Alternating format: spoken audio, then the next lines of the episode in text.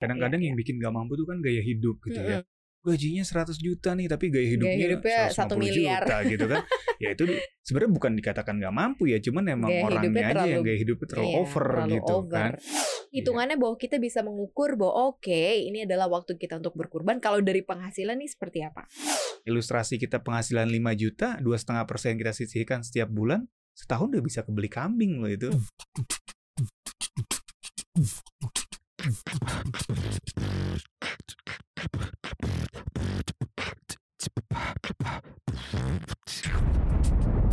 Cuap-cuap cuan.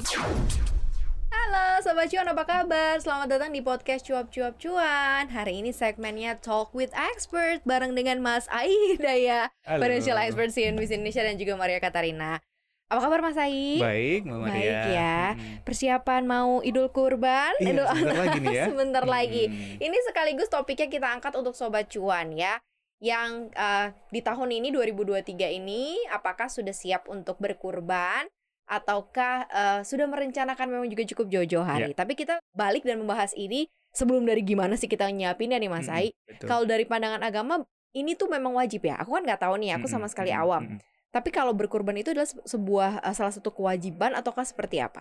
Ya, kalau dari kacamata Islam itu kan memang e, berkurban ini memang wajib bagi orang yang mampu ya. Mungkin sama seperti halnya e, haji gitu ya, Mm-mm. wajib bagi yang mampu gitu kan. Nah, kalau kita merasa punya cukup kemampuan secara finansial, memang idealnya kita berkurban gitu setiap tahun.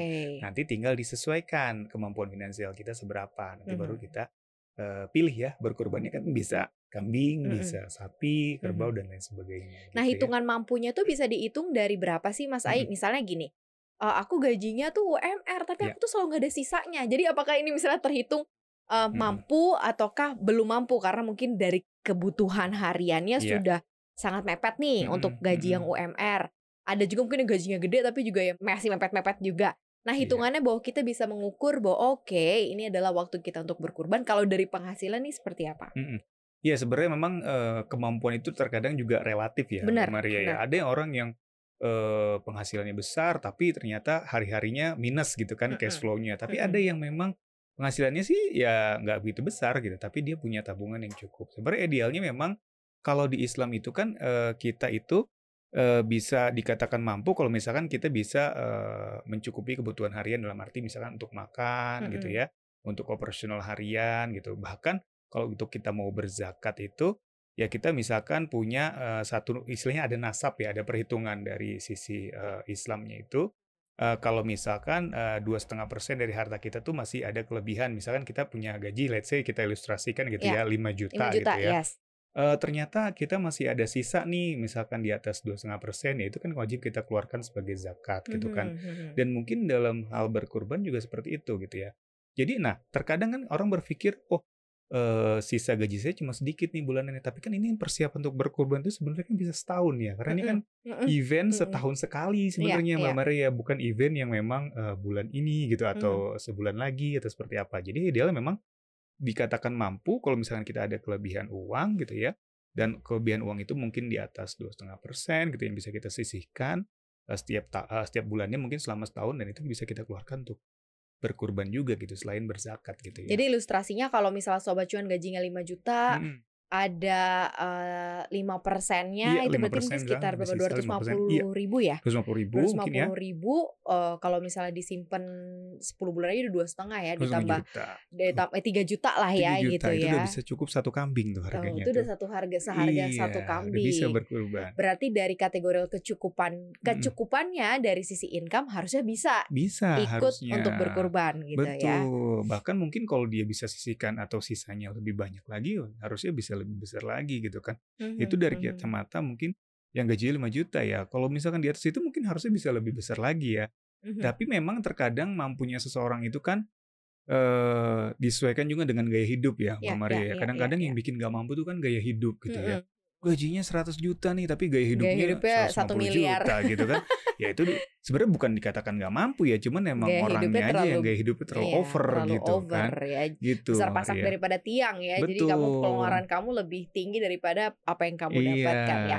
Nah, mengenai bagaimana sih kita Ya. mempersiapkan uh, Idul Kurban ini? Karena kan kita mm-mm. berkurban Iya. tanpa berkorban ya maksudnya Betul, istilahnya betul.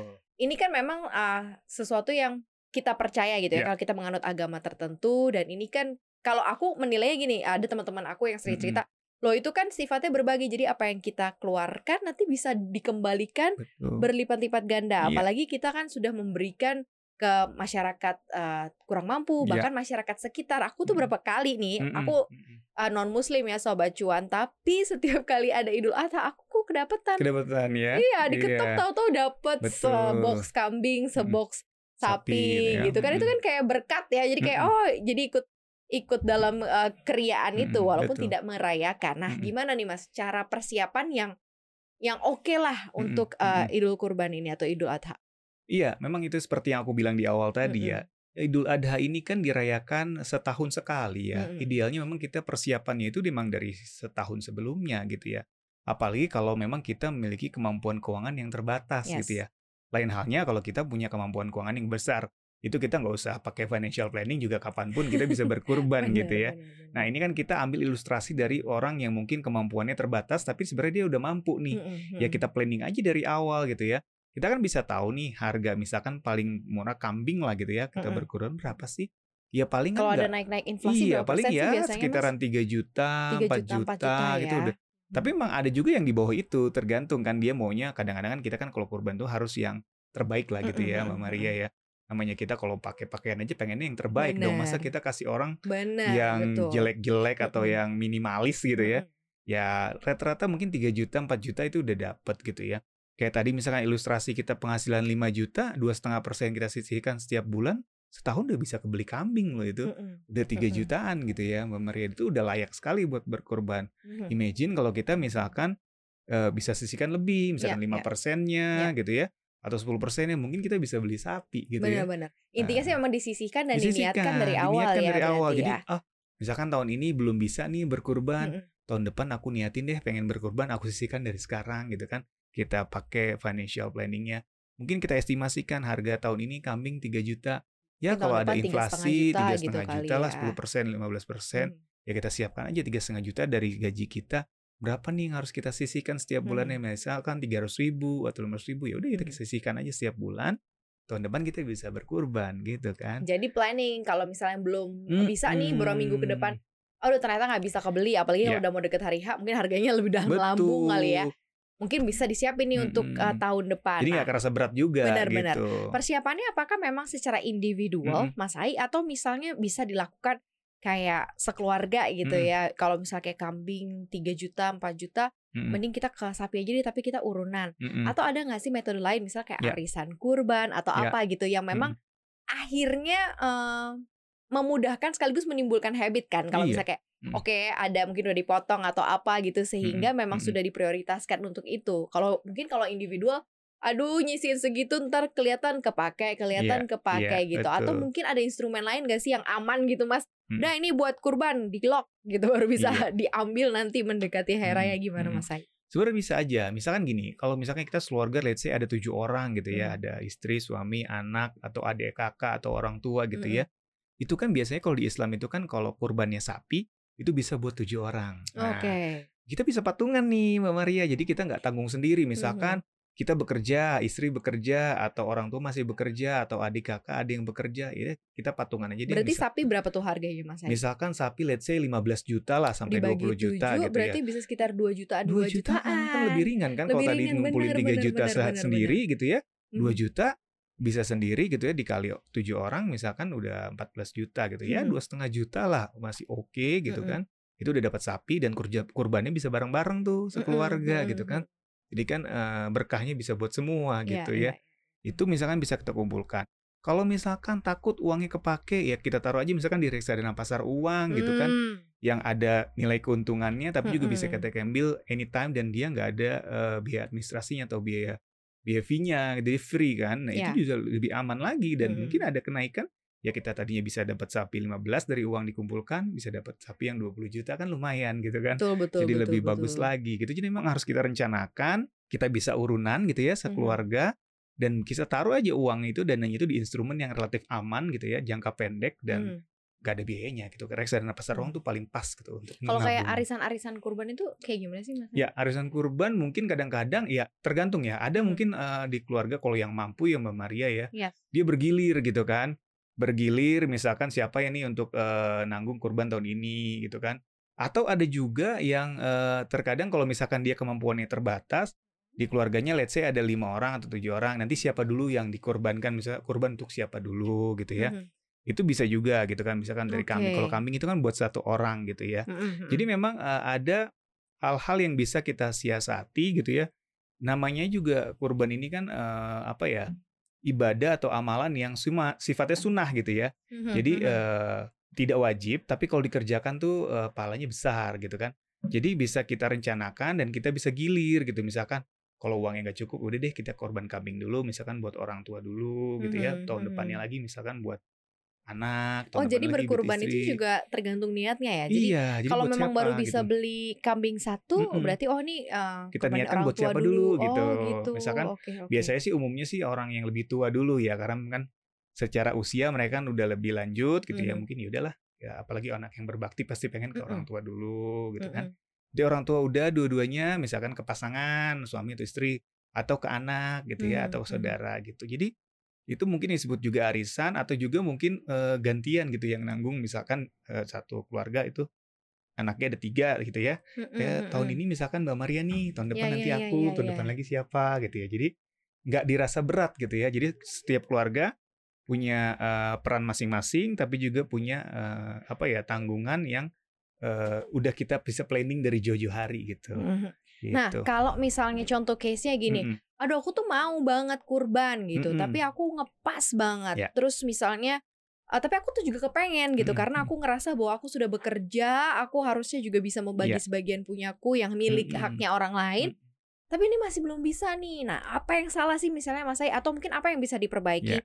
sehingga ada spend atau ada ada ada spare gitu ya, uang yang memang dikhususkan Mm-mm. untuk acara-acara keagamaan ya. Artinya bukan cuma Idul Kurban tapi mungkin Mm-mm. Untuk nanti Idul Fitri atau Iya. apa gitu. Ini gimana nih Mas Ai? Iya, sebenarnya dari rumus perencanaan keuangan gitu ya. Kita harus menyisihkan sekitar 10% ya eh, dari penghasilan bulanan kita itu untuk eh, kegiatan yang sosial termasuk hal-hal keagamaan ini gitu kan. Mhm. Itu bisa apa aja tuh Mbak Maria? Bisa mungkin nanti zakat fitrah, Ya.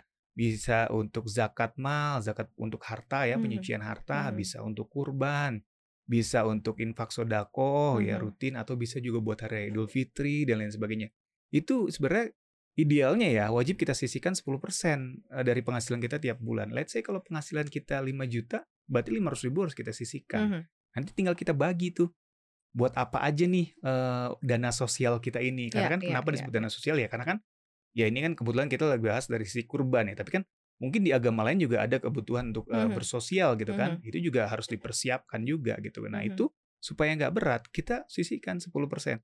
Kalau ternyata nggak ada nih bisa disisihkan 10%, Mhm. kita harus bedah dulu nih keuangan kita nih. Apa yang bikin berat nih? Kalau Mhm. misalkan ada hal-hal yang bisa kita kurangi, apalagi kita hilangkan. Contohnya misalkan yang sifatnya konsumtif tapi nggak wajib. Misalkan ya beli kopinya dikurangin lah, Ya. atau nonton ke bioskopnya dikurang-kurangin lah, atau ke mallnya dikurangin lah gitu kan. Itu kan pasti lumayan kalau dikumpulin ya. Pasti, pasti. Nggak terasa loh kopi 50 ribu segelas. Mhm. Nonton bioskop berapa? 50 ribu sekali nggak nonton mungkin. sendiri ya. Nggak mungkin pasti Iya. 100 ribuan Iya, pasti kalau ya berdua kan? 100 ribu belum popcornnya dan lain sebagainya Oh, yes, gitu kan. benar. Itu kalau disisihkan mungkin setahun bisa jutaan rupiah Ya, gitu Mbak ya, dan ya. itu bisa sangat worth it ya untuk kita berbagi lah. Sebenarnya itu tadi ya kategori mampu dan nggak mampu itu tergantung dari kitanya sendiri ya. mm-mm, Secara keuangan, eh, secara penghasilan mampu tapi ternyata kok secara keuangan nggak mampu. Nggak itu kan yang bikin nggak mampu kita juga. nah Benar, makanya benar. kita harus atur ya keuangannya. Idealnya memang harus kita sisihkan minimal 10% dari penghasilan kita tiap bulan gitu. leisure-nya berarti yang harus Leisure-nya harus ditekan, ya, betul. harus ditekan ya. Nah, kalau konsep menyimpan atau menyiapkan dana untuk Idul Kurban ini Mm-mm. menurut Mas Ai dari Ya. perencanaan keuangan lebih baik memang kita siapin setahun setahun Mm-mm. gitu atau sebenarnya kayak eh, ah eh, lagi dapat bonus nih bisa dimasukin ke pos ini buat Ya. kurban tiga tahun, empat tahun gitu Mm-mm, misalnya nih ya mm-mm, contohnya. mm. Apalagi kalau sobat cuan eh, kehidupannya tuh nggak ada yang mendadak-dadak gitu Iya. yang tidak membutuhkan darurat atau Betul. emergency fund Mm-mm, eh, mm-mm. dengan segera gitu yang yang yang fine aja hidupnya Ya. atau sebaik apa eh, se- seharusnya seperti apa sih Mm-mm. Eh, tiap tahun nanti udah selesai kurban terus Ya. disiapin lagi dari nol atau kayak gimana Ya, idealnya sih kalau dari sisi perencanaan keuangan tadi aku bilang ya, kita itu harus sisihkan dana sosial 10% setiap bulannya gitu ya. Dan sebenarnya kita bisa ambil itu untuk eh, setahun ya, setahun dari sekarang sampai setahun berikutnya gitu. Dan itu yang paling ideal ya. Mm-mm. Kita siapkan untuk jangka setahun gitu kan. Tapi kalau misalkan ternyata mungkin ternyata dana yang disisihkan besar nih, Mm-mm. cukup Mm-mm. besar karena 10% kita sama orang lain mungkin berbeda gitu ya. Mm-mm, Kita mm-mm. mungkin cuma 5 juta, orang lain bisa 50 juta Mm-mm. ya nggak ada salahnya kita buat tahun berikutnya, tahun berikutnya lagi itu nggak ada masalah. Jadi kita sudah terplanning Ya, dan juga eh, sudah kita patok dana itu. Jadi kita nggak boleh kutak katik nih. Mhm. Pokoknya ini untuk kurban eh, aku dan keluarga selama tiga tahun ya nggak ada masalah juga gitu. Mhm, Tapi kalau mhm. ternyata cukupnya buat setahun dulu ya udah kita kumpulin setahun setahun juga nggak apa-apa gitu. Apalagi Maria. kalau case-nya eh, Sobat Cuan Mm-mm. mengorbankan atau berkurbannya bukan buat sendiri ya. Misalnya setiap tahun udah tahu nih Mm-mm. tanggungan kurbannya siapa aja Iya, gitu ya. heeh. Itu mungkin akan jauh lebih enak kalau mungkin eh, jauh-jauh hari Betul. atau mungkin lebih panjang kali ya durasi Betul, ngumpul, betul, ngumpulinnya ya betul. Mas Ai ya. Karena kan eh, idealnya memang setiap orang itu pengen eh, berbagi sedekah kurban itu bukan hanya buat dirinya sendiri, Mhm. apalagi kalau dia sudah berkeluarga gitu ya. Pasti pengen buat pasangannya, buat anaknya, buat orang tuanya, mertuanya, adik kakak dan lain sebagainya gitu kan. Karena kemampuan keuangan setiap orang ya pasti berbeda-beda. Kalau orang tuanya mampu atau adik kakaknya mampu, ya mungkin mereka bisa kurban sendiri gitu ya. Iya. Tapi kalau nggak mampu kan, ya sebagai anak mungkin kita ada kewajiban gitu ya, kewajiban moral lah sebenarnya ya Mhm, untuk mhm. membantu gitu kan. Itu juga sebagai wujud bakti kita ya sebagai anak kepada orang tua atau pasangan atau anak gitu. Jadi bisa kita planning dan Ya. idealnya memang setiap tahun kita planning Mbak Maria. Kalau Mhm. misalkan cukup buat tahun ini aja ya udah tahun depan kita planning lagi. Mhm. Kalau cukup buat tiga tahun, lima tahun ya kita planning buat jauh-jauh hari juga nggak masalah juga gitu. Jadi mau dipecah jadi tiga tahun atau Mm-mm. mungkin tahun itu karena mungkin rezekinya lagi berlimpah dan Iya, bisa ngorbanin nggak betul. cuma keluarga atau mungkin Betul. yang lain bisa ikut Bisa sekaligus. sekaligus kenapa enggak Iya, gitu ya. betul. Karena kan sifatnya jangan ditunda-tunda gitu ya, Mm-mm. apalagi bisa berbagi ke banyak orang. Iya. Yang jelas sih mudah-mudahan sobat cuan sudah mempersiapkan nanti buat hari raya Idul Adha sudah bisa mengatur keuangannya dengan baik karena tujuan kita tuh setiap kali ngobrol tentang uh, financial planning Iya. agar segala sesuatu kebutuhan kamu baik kebutuhan main-main, kebutuhan hore-hore, kebutuhan masa depan. Betul. dan untuk semua acara dan urusan keagamaan pun bisa terpenuhi ya Mas iya, ya. betul Mbak Maria. Oke, mudah-mudahan sudah siap ya semua untuk merayakan Hari Raya Idul Adha. Terima kasih udah dengerin kita berdua hari ini. Jangan lupa untuk dengerin konten podcast kita lainnya di Apple Hmm. Podcast, Google Podcast, Spotify, dan Anchor. Jangan lupa follow akun Instagram kita di @cuap underscore cuan dan juga subscribe YouTube channel kita di cuap cuap cuan, like, share, dan juga komen. Terima kasih ya Sobat Cuan, kita berdua pamit. Bye-bye.